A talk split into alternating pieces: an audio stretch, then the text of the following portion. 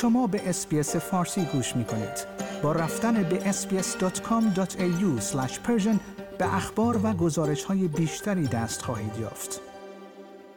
پست استرالیا می‌گوید کسب و کارش در مسیری به سمت زیانهای قابل توجه است و اگر این وضعیت تغییر نکند باید هزینه های آنها توسط مالیات دهندگان استرالیایی پرداخت شود استرالیایی ها اکنون تشویق می شوند تا نظر خود را درباره نحوه نجات پست بیان کنند. با توجه به اینکه اکثر استرالیایی ها برای پرداخت صورت حساب به سفارش پاسپورت هزینه آن را آنلاین پرداخت می کنند و به فضای مجازی و پیام رسان ها برای تماس با دیگران متوسل می شوند دولت فدرال این سوال را مطرح می کند که چگونه پست استرالیا با دنیای مدرن سازگار شود. این سازمان 214 ساله می‌گوید با آینده نامشخصی روبروست زیرا تجارت نامههایش از سال 2008 در حال یک سقوط غیرقابل توقف بوده است. تجارت تحویل بسته به لطف علاقه جدید ما برای خرید آنلاین به طور پیوسته در حال رشد است. اما در زمانی که هزینه های تحویل در حال افزایش است رقابت سختی از سوی ارائه دهندگان در این بازار وجود دارد. روز پنجشنبه دولت فدرال یک مقاله بحث و گفتگو و فرایند مشاوره را برای مدرن کردن پست استرالیا منتشر کرد. اما پست استرالیا چگونه کار می کند چرا اکنون در مشکل است و این چه معنایی برای آینده دارد؟ پست استرالیا در واقع متعلق به دولت است و توسط دولت هم اداره می شود. اگرچه هویت شرکتی به آن داده شده است اما خودش به تنهایی تأمین مالی می شود. به این معنی که هدف آن سوداوری از طریق کنترل هزینه ها و فروش کالاها و خدمات به قیمتی است که هزینه های خودش را پوشش بدهد. انتظار می رود پست استرالیا در این سال مالی برای اولین بار از سال 2015 با زیان کار کند و این ضررها در سال آینده افزایش مییابد. عمدتا دلیل این موضوع کاهش شدید در تجارت تحویل نامه هاست. استرالیایی ها در سال مالی 2002 هر هفته به طور متوسط دو ممیز چهار نامه دریافت می کردند که نسبت به هشت و نیم نامه در سال مالی 2008 بسیار کمتر است.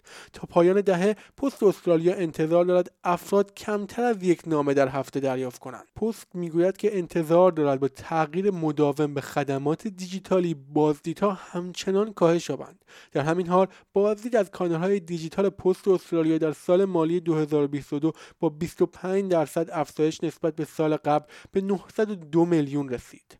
پست استرالیا 526 میلیون بسته در سال مالی 2022 تحویل داد که بیش از دو برابر 226 میلیون بسته است که در سال مالی 2013 تحویل دادند و انتظار دارد که حجم بسته ها مطابق با روندهای خرده فروشی بلند مدت رشد کند. پاندمی کووید 19 به این رشد دامن زده است به طوری که از هر پنج خرده فروش یک مورد تجارت خود به صورت آنلاین انجام می‌دهد.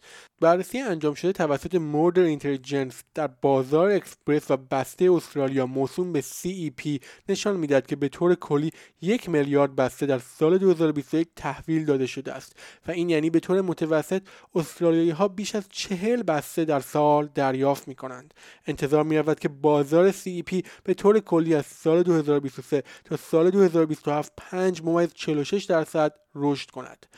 دولت می‌گوید می‌خواهد خدمات پستی استرالیا را مدرن سازی کنند تا اطمینان حاصل شود که از نظر مالی پایدار هستند تا بتوانند به خدمات به استرالیایی ها ادامه دهند و مردم را مشغول نگه دارند. دولت راههایی را برای نوسازی این سرویس پیشنهاد کرده است که می‌تواند شامل افزایش انعطاف پذیری و قابلیت اطمینان تحویل بسته ها افزایش راحتی سرمایه گذاری در فناوری بهتر و تغییر استانداردهای تحویل نامه و ترتیبات قیمت گذاری باشد. در حال حاضر پست استرالیا موظف از نامه ها را حداقل دو روز در هفته برای 99 ممیز 7 درصد از مناطق تحویل و هر روز کاری برای 98 درصد از نقاط انجام بدهد. یک نامه کوچک یا کارت پستال را می توان با یک ممیز 20 دلار به هر نقطه از استرالیا ارسال کرد. بیش از 4300 اداره پست در سراسر کشور وجود دارد که بیش از 2500 مورد از آنها در مناطق روستایی منطقه‌ای و دورافتاده قرار دارند. در حالی که پست استرالیا به طور مستقیم بیش از 36 هزار نفر و بیش از 60 هزار نفر را به طور غیر مستقیم استخدام کرده است. وزیر ارتباطات میشه لورند گفت که دولت می‌خواد به پست استرالیا کمک کند تا با تغییرات در فناوری تجارت و انتظارات مصرف کنندگان سازگار شود. او در بیانیه‌ای در این رابطه گفت بیانیه‌ای که امروز اعلام شد اطمینان حاصل می کند که پست استرالیا ثبات مالی بلند مدتی را که برای ادامه حمایت از کسب و کارهای کوچک و ارائه خدمات ضروری اجتماعی به ویژه در جوامع روستایی منطقه‌ای و دورافتاده ما نیاز دارد حفظ می کند من همه استرالیایی ها را تشویق می کنم که نظر خود را بیان کنند. به ویژه مشاغل کوچک نظر شما به ما کمک می کند تا گزینه هایی را برای شکل به خدمات پستی و حفظ پست استرالیا در حال حاضر و آینده در نظر بگیریم.